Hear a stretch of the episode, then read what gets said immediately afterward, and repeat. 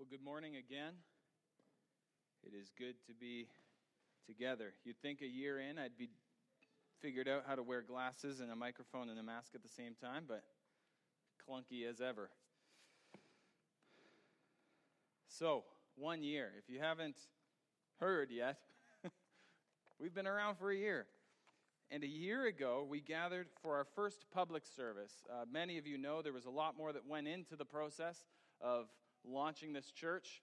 Uh, monthly gatherings. We started with community groups, a lot of vision nights, a lot of things happening. But one year ago, we gathered for our first public service of Heritage Grace Church.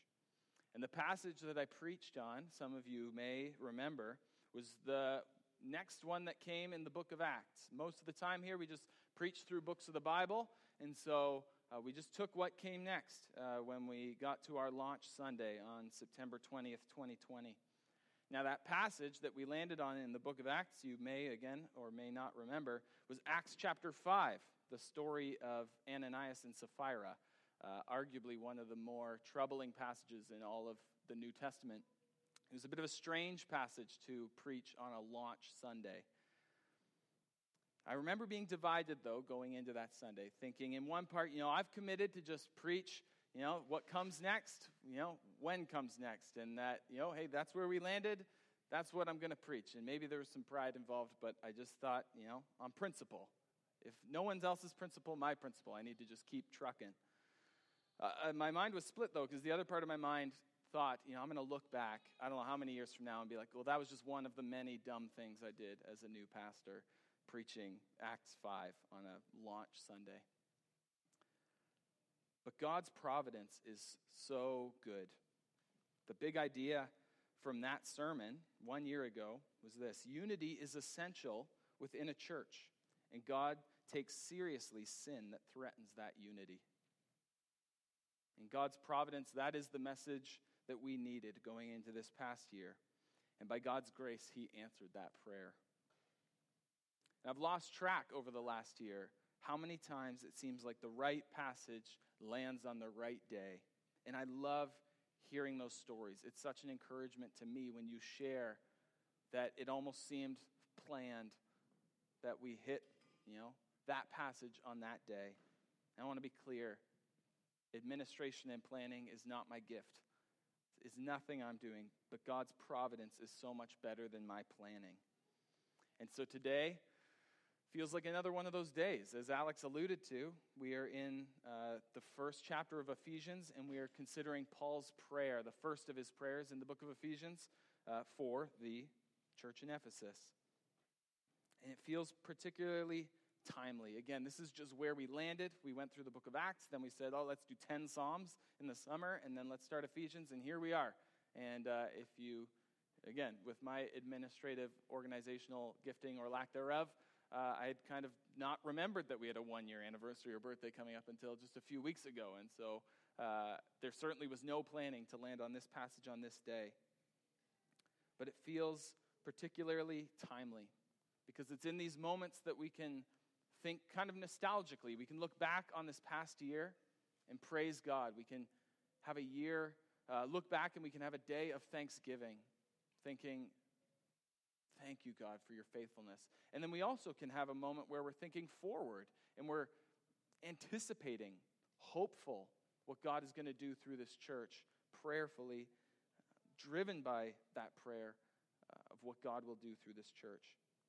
And if uh, your Bibles, they may have different titles here, but my Bible for this section, which is not part of the original passage, but I think it's just helpful, uh, this section that we're going through today is called Thanksgiving in Prayer. And so this morning, on our one year birthday, one year anniversary, we can look back with thanksgiving and we can look forward with prayer. Now, Paul starts Ephesians 1 15 through 23 with three words that I think are important for us to remember as we go through this passage. The three words are for this reason. Verse 15, for this reason. Now, what reason? Well, what we looked at last week. If you missed that sermon, it's on Spotify or however you like to listen to podcasts, you can listen to it.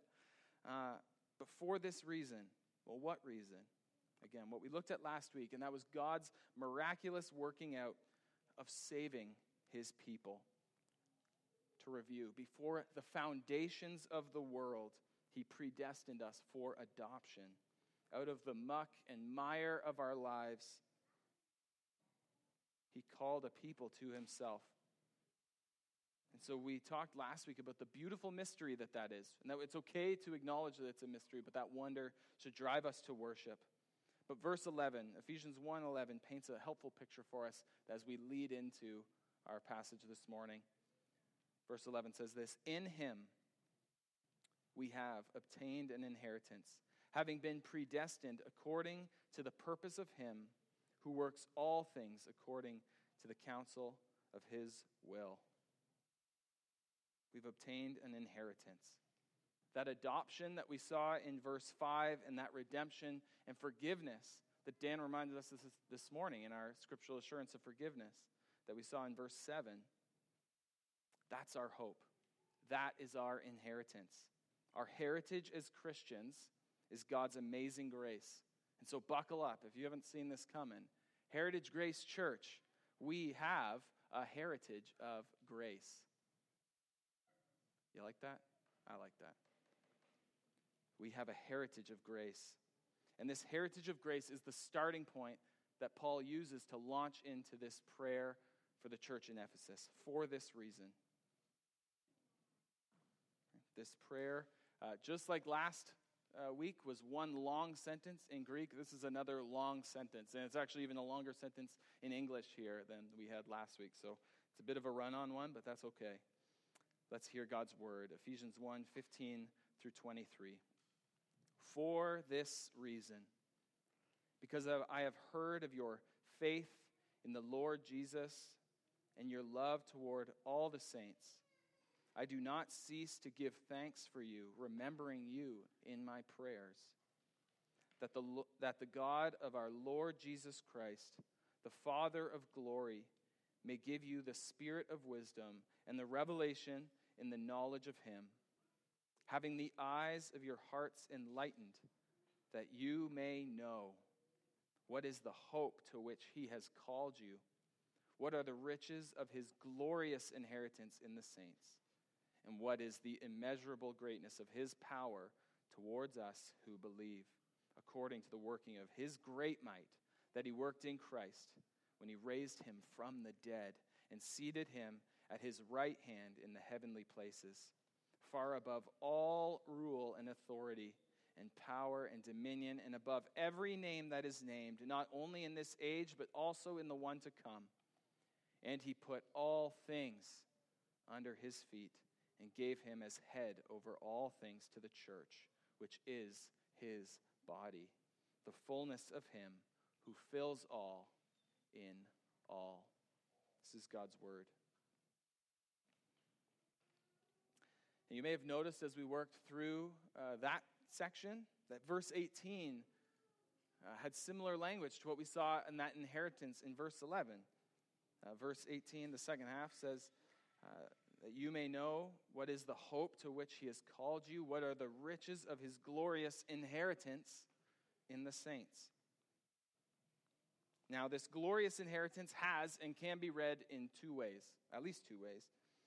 Uh, the first one is the same as we saw just come a few verses earlier, right? That we have a heritage of grace in the gospel. Right? That's obviously not wrong. We see that, again, only a few verses earlier, and it can actually be read that way if we look at the grammar. But most scholars agree that this is something related but different. That this inheritance that's mentioned in verse 18 is actually God's inheritance of his people. So, just like God has called a, a people his inheritance throughout the Old Testament and the Old Covenant, so does he do that today by way of the New Covenant. He calls a people to himself, he calls them his people, his children, just as we looked at last week. By saving them, we are his inheritance. We are his heritage. And so we put all that together to get our big idea this morning. Our big idea is this looking all through Ephesians chapter 1. Because of the gospel, we have a heritage of grace and we are a heritage of grace. Because of the gospel, we have a heritage of grace and we are a heritage of grace. Now, what does this mean? I think Paul unpacks it well in his prayer. This truth that we have a heritage of grace and we are a heritage of grace is something that he wants the church in Ephesus to believe, to know, to trust, and to live. And so those will be our four lessons that we work through this morning. It's a bit of a tongue twister, but Heritage Grace Church, we have a heritage of grace, and we are a heritage of grace. And I pray that we would believe it, know it, trust it, and live it as a church. So, first, we need to believe it. If we look uh, at the beginning of our passage, Paul spends, uh, has actually spent in his life a lot of time in Ephesus. This church is growing all throughout Asia. And at the time that he's writing this letter, Paul's imprisoned in Rome. He's under house arrest, he's chained to a soldier. But we know that he was allowed visitors. And so news somehow made it back to Paul that the Ephesian church was doing well, that they were growing, not only in numbers, likely numbers, but we also see in faith and love. Verses 15 and 16. For this reason, because of their salvation, because I have heard of your faith in the Lord Jesus Christ and your love towards all the saints. I do not cease to give thanks for you, remembering you in my prayers. So Paul hears about their faith in Jesus and their love for one another, and it drives him to pray. Again, he leads off with this for this reason, what came before. And he's driven to thank God for the electing, adopting, predestining, redeeming, forgiving love that God has shown his people in this heritage of grace. And this is the good news of the gospel. Paul will go on to unpack it deeply. And just next week, Lord willing, we'll be going through one of my favorite passages, Ephesians chapter 2, where we see him unpack it using really powerful language, where he talks about you, me, humanity, how we were dead in our sin. We've rebelled against God and decided to go our own way. We've rejected and ignored him in the world that he created. And this puts a chasm between us, sinful people, and him, a holy, perfect God. And so we're dead in our sin. We're facing just punishment for our rebellion, for our sin. But this heritage of grace that we can know is that God is merciful. It's just who he is. That's what we looked at last week. In love, he predestined us for adoption as sons. How did he do that? He sent his only son into the world to live a perfect, sinless life. Jesus Christ came humble as a baby, but never sinned. He never sinned, yet paid the penalty for our sin. He died the death that you and I deserve as a ransom for all. He did this as God in the flesh to redeem humanity, to bear the weight of our sin on the cross. But he would rise from the dead, defeating death on the third day. We'll see Paul grounds his argument in Christ's resurrection later here. But we see that that satisfies God's just wrath, and he makes a way for us to be made right with God, and that by turning from our sin and trusting in Him, trusting in Christ alone, we can be credited with His righteousness and we can be made right with God. And so, this is what Paul is thanking God for. This is why Paul is driven to thanksgiving. The church in Ephesus, they believe it. They know that their righteousness is not enough, and so they put their faith in Jesus Christ. Now, it's easy to fall into a trap of thinking, I just can't, you know, climb the hill of the faith that's required here. What he's celebrating in the, the church in Ephesus, you know, Aaron, you don't know my heart. I can't do that. Well, I stumbled upon this quote about faith that I found really encouraging by a man named Alec Motyer. He said this Faith is leaning heavily upon Christ. Not labor, but cessation of labor. Not doing, but ceasing to do simply leaning the whole weight of our needs upon Him and finding in Him acceptance before the presence of God and a righteousness which could never be ours by our own works. And so, if you don't know this hope, if you don't know the hope that we can have in Christ, this offer is open for you this morning. If you are not a Christian here, I am so glad that you are here. And I want to encourage you to just keep digging into this truth. You know, talk to somebody after the service, talk to the person who invited you out. Dig into this truth. The world throws a lot of messages our way of supposed good news. But I know you're not naive enough to think that that really is good news. What I'm telling you this morning really is good news. The burden that we carry, the burden of our sin, is a burden that we can't bear on our own, and we can't get rid of it on our own. And I know that sounds like bad news, and apart from Christ, it is. But the good news is that Jesus has borne the burden and made a way for that chasm between us and God to be bridged. The good news, too, is it's more than simply being made right with God. It's more than that. Paul uses the, adopt, uh, the language of adoption earlier in chapter 1. J.I. Packer writes this Adoption is the highest privilege of the gospel. The traitor is forgiven, brought in for supper, and given the family name. To be right with God, the judge, is a great thing, but to be loved and cared for by God the Father is greater. You are here and you're in Christ, you are a child of God. You are a son or daughter of the King, and we are brothers and sisters. That is good news. And this is the faith that Paul praises God for. We see that this faith that they have changes the way that they live. They love one another. If we have no love, do we really believe the message? 1 Corinthians 13, very popular chapter of the Bible, but the first few verses say this If I speak in the tongues of men and angels, but have not love, I am a noisy gong or a clanging cymbal. If I have prophetic powers and understand all mysteries and all knowledge, and if I have all faith so as to remove mountains, but have not love, I am nothing. If I give all I have, and if I deliver up my body to be burned, but have not love, I gain nothing. We love because he first loved us. Not for our credit or our clout, but I wonder what people would say about our churches.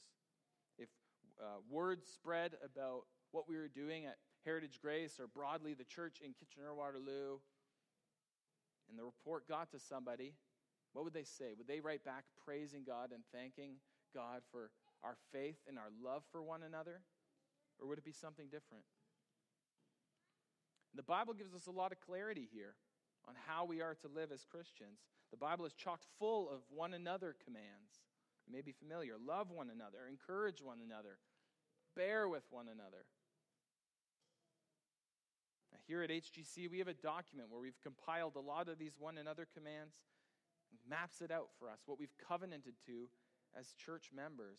And that's our church covenant. It's how we commit to live out this calling that we've been called to. And if we truly believe what we believe, it should change the way that we live. And this gospel grace is evidence for us, but it should also be evidence to the watching world. Paul goes on to write in Ephesians 3:10, "Through the church the manifold wisdom of God might be made known to the rulers and authorities in the heavenly places."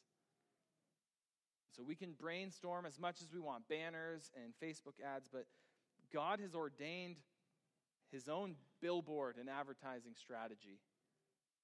Through the church, the manifold wisdom of God might be made known. Jesus didn't say that the world would know us by our political campaigns or our zealous anger, but he said that they will know that we are his disciples by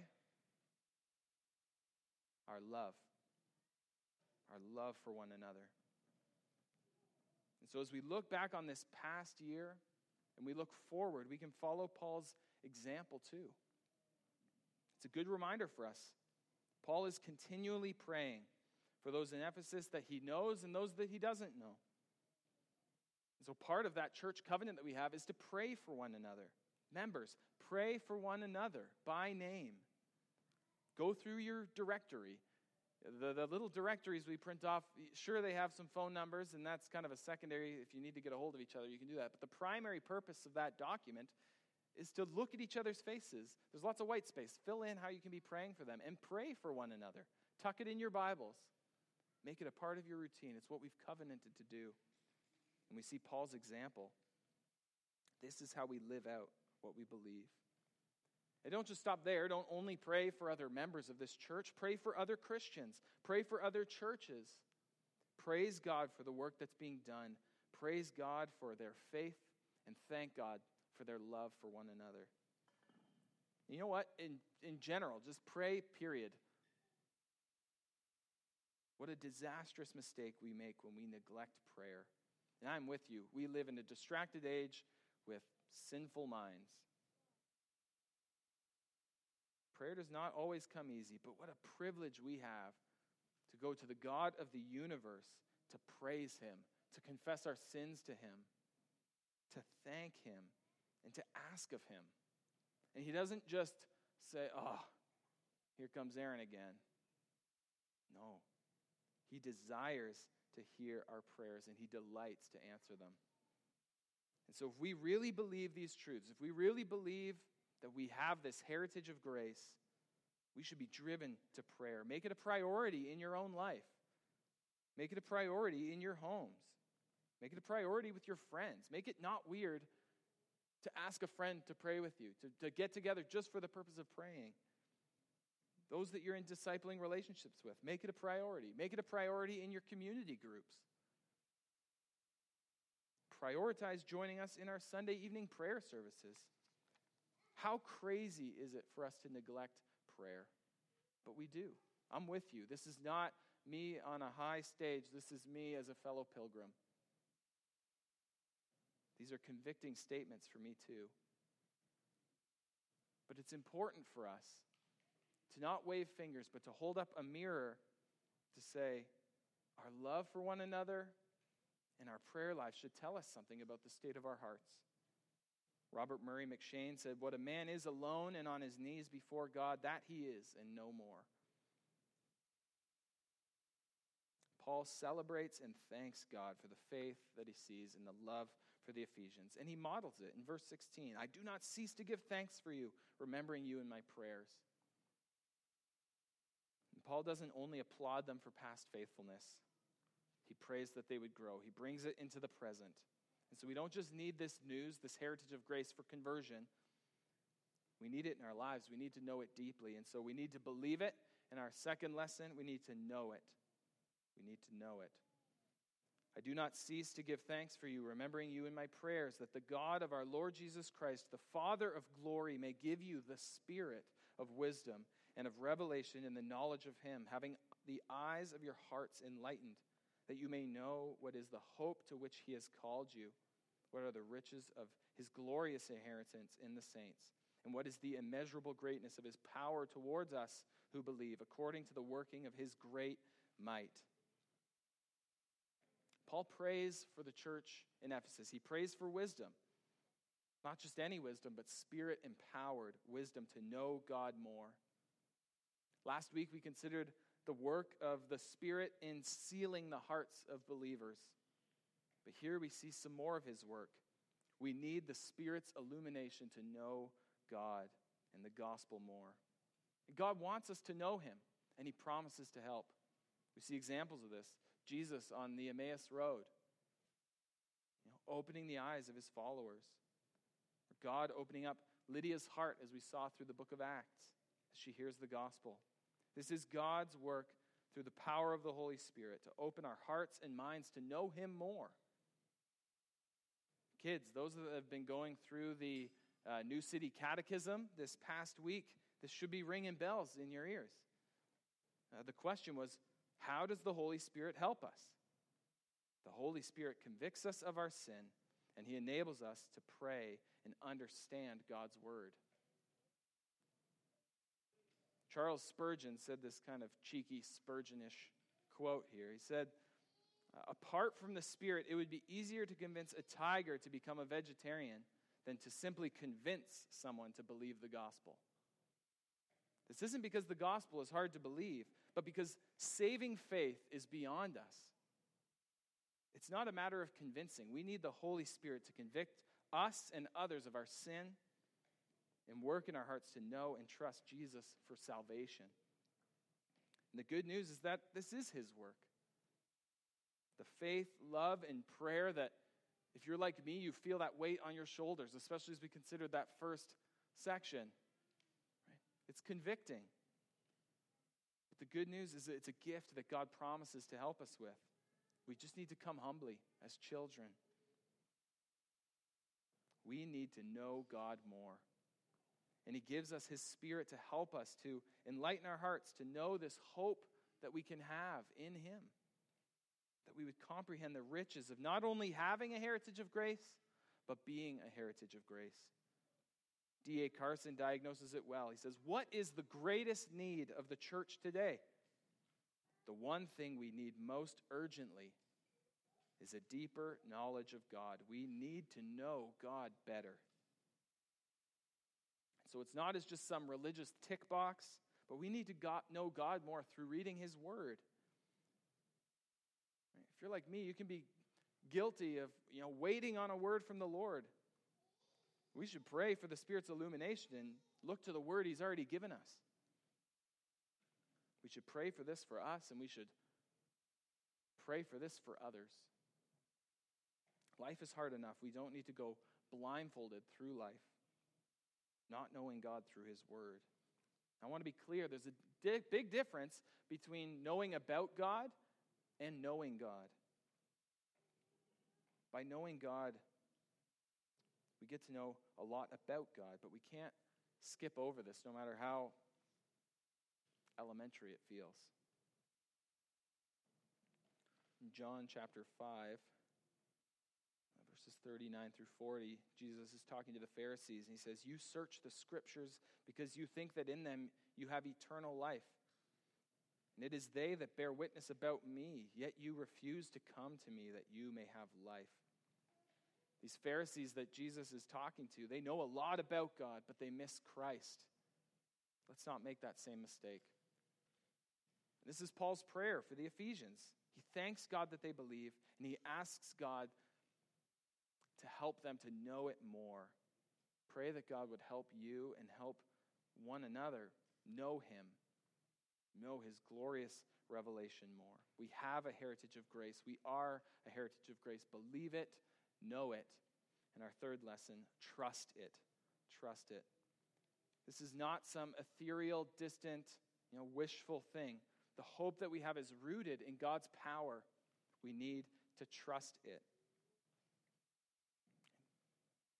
And what is, we'll start in verse 19. What is the immeasurable greatness of his power toward us who believe, according to the working of his great might that he worked in Christ when he raised him from the dead and seated him at his right hand in the heavenly places, far above all rule and authority and power and dominion, and above every name that is named, not only in this age, but also in the one to come. And he put all things under his feet and gave him as head over all things to the church, which is his body, the fullness of him who fills all in all. Our knowledge of God and the hope that we have is rooted in the risen Christ. In the Old Testament, often they would talk about God's power, and this can be interactive here. What often was referenced when they were talking about God's power in the Old Testament? What event was referenced often when we think about God's power? The Exodus, exactly. All the time. God who brought us out of Egypt. In the New Testament, when talking about God's power, what's often referenced? The cross and the empty grave. Right? We have a Savior who died and rose again. The resurrection. Romans 8 11 says this If the spirit of him who raised Jesus from the dead dwells in you, He who raised Christ Jesus from the dead will also give life to your mortal bodies through his Spirit who dwells in you. That's good news for us. Death is not some minor speed bump to conquer, it's an enemy that we all face. And amazingly, Jesus faced it and won. Jesus was not only risen from the dead by God's power, but he has also been enthroned in the heavenly places. It says, far above all rule and authority and power and dominion and above every name that is named, not only in this age, but also the one to come. That's a big, bold claim. Paul's writing that imprisoned. He's saying, Jesus is king. There's a lot of things in our lives that want to be king. And maybe we're familiar with this language, but that is a bold statement to say Christ is king. This should inspire deep confidence. Our hope is in Christ alone, who humbled himself to come and die a sinner's death, but now rules and reigns above every name that is named. And Paul just keeps laying the trump cards down. He just keeps one upping himself as he goes through these verses. He says he doesn't just reign in this age, he also reigns in the one to come. From everlasting to everlasting, he's God. Now, growing and having this grander vision of God is easier said than done. But again, how do we realize these truths? Well, we need to believe them, we need to know them. We need to get to know God more. We need to behold Him. And the more you know Him, the more you want to know. And the more you know Him, the more you grow to trust Him. He has been faithful, and He will be faithful. He is all powerful, and yet He calls us His inheritance. This shall profoundly humble us and encourage us. He is far above not only what we can attain, but what we can imagine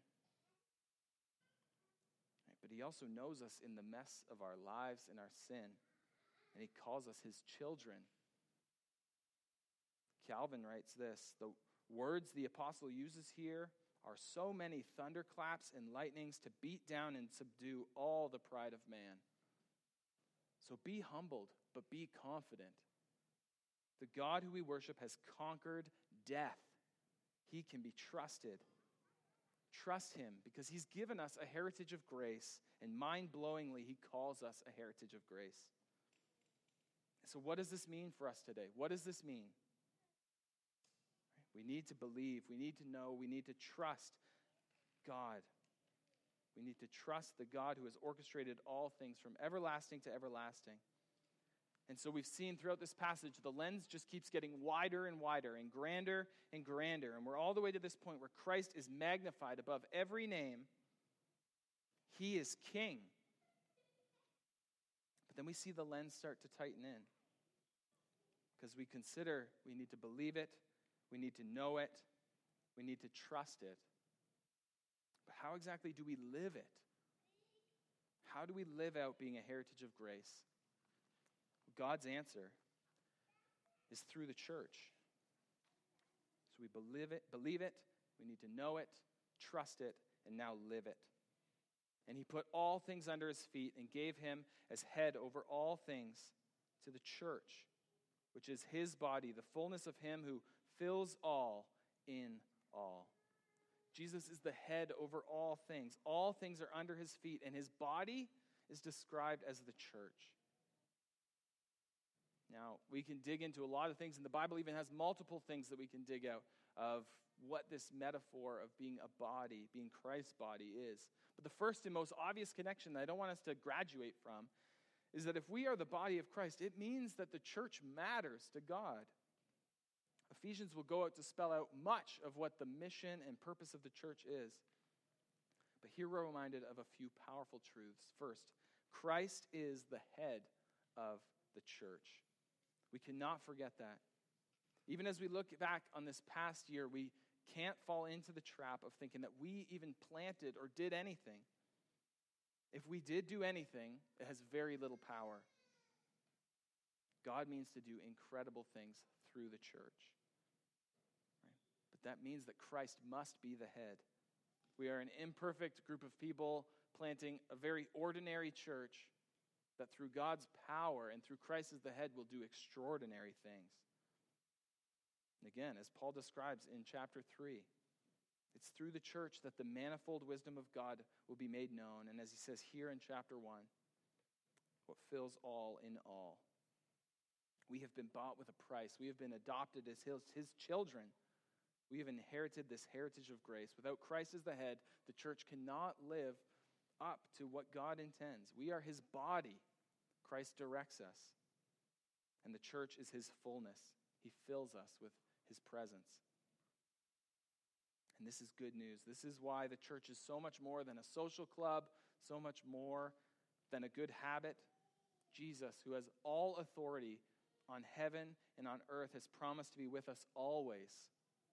We have the Holy Spirit indwelling us, sealing us for the last day, and working in our minds and our hearts to know God more. And God intends that we, spirit indwelt people, would exist together as an assembly, an embassy of His kingdom here on earth, as a church. And so, HGC, Christ must be the head of this church. God intends to do amazing things through the church, and we get to be a part of it. We have a heritage of grace. We need to believe it. We need to dig into God's revealed will to us and pray that His Spirit would give us eyes to see and hearts to know Him more. We need to be devoted to ceaseless prayer. We need to be always giving thanks, and we can trust Him who reigns forever. We need to live it, living for Him as His body, the church. So, this past year has been a strange year. And honestly, maybe things are going to get better. Maybe they won't. But we know that the King we worship is alive and far above all rule and authority and power and dominion and above every name that is named, not only in this age, but the one to come. So there's a little election tomorrow that may change some things in our country. But Jesus is King, and He is the head of this church. Amen? COVID may come back swinging, but Jesus is king, and he is the head of this church. Amen? Don't fall into the trap of thinking that the strangeness of this world, right, the sin of this world, will dethrone Jesus or kill his body, the church. Jesus said that even the gates of hell won't prevail against his church. And if our schedules or our gatherings or our preferences get messed up like they did this past year, Christ is King, and He is the head of this church. He is with us forever. And if we keep believing, knowing, trusting, and living for Christ, nothing will prevail against Christ in His church. And so remember this truth, brothers and sisters. God gives us such hope in His Word that He will hold us fast and that He will continue to save us to the uttermost. Nothing can separate us from the love of God. Romans 8 37 through 39 says this No, in all these things we are more than conquerors through him who loved us. For I am sure that neither death, nor life, nor angels, nor rulers, nor things present, nor things to come, nor powers, nor height, nor depth, nor anything else in all creation will be able to separate us from the love of God in Christ Jesus our Lord. Things in life will continue to trouble us, but we must remember who we believe in, who we can know, who we can trust, and who we live for. J.I. Packer writes this as we think about troubling times, he says, If you ask, why is this happening? No light may come. But if you ask, how am I to glorify God now? There will always be an answer. So, Heritage Grace Church, we have a heritage of grace, and we are a heritage of grace. God has been faithful, and He will be faithful. We look back on a past year of some trouble, but we see God's faithfulness. We look ahead to, Lord willing, many more years of fruit, but we know that those years will bring trials and challenges. But we need to keep living out what we've committed to from the beginning. We see it on this banner every week. We exist to glorify God by showing and sharing the love of Jesus Christ. So, Heritage Grace Church, believe the gospel, know God, trust in Christ our King, and live it out as his body, the church. Let's pray. God, we praise you for who you are. We thank you for the gift of your Son. God, help us by your Spirit. Give us wisdom to know you more, to comprehend how true that is that Christ is risen, that death has been defeated, and that we can be made right with you. And you call us to be your children. Father, I, hel- I pray that you would help us all to know you more, having the eyes of our hearts enlightened, that we may know the hope to which we've been called, the riches of your glorious inheritance in us. God, for anyone that does not know you, I pray that you would open their hearts to know you. God, we thank you that you are in the business of saving souls. We thank you for your faithfulness over this past year. God, we wait in eager anticipation for what you are going to do. Keep it on the forefront of our minds that Christ is head of this church. We thank you for inviting us to be a part of this mission. We thank you that you have called us your children, your disciples, a family on mission for you. God, help us to grow in our zeal for you and that that zeal would turn into zeal for your mission. We pray all these things in Jesus' name. Amen.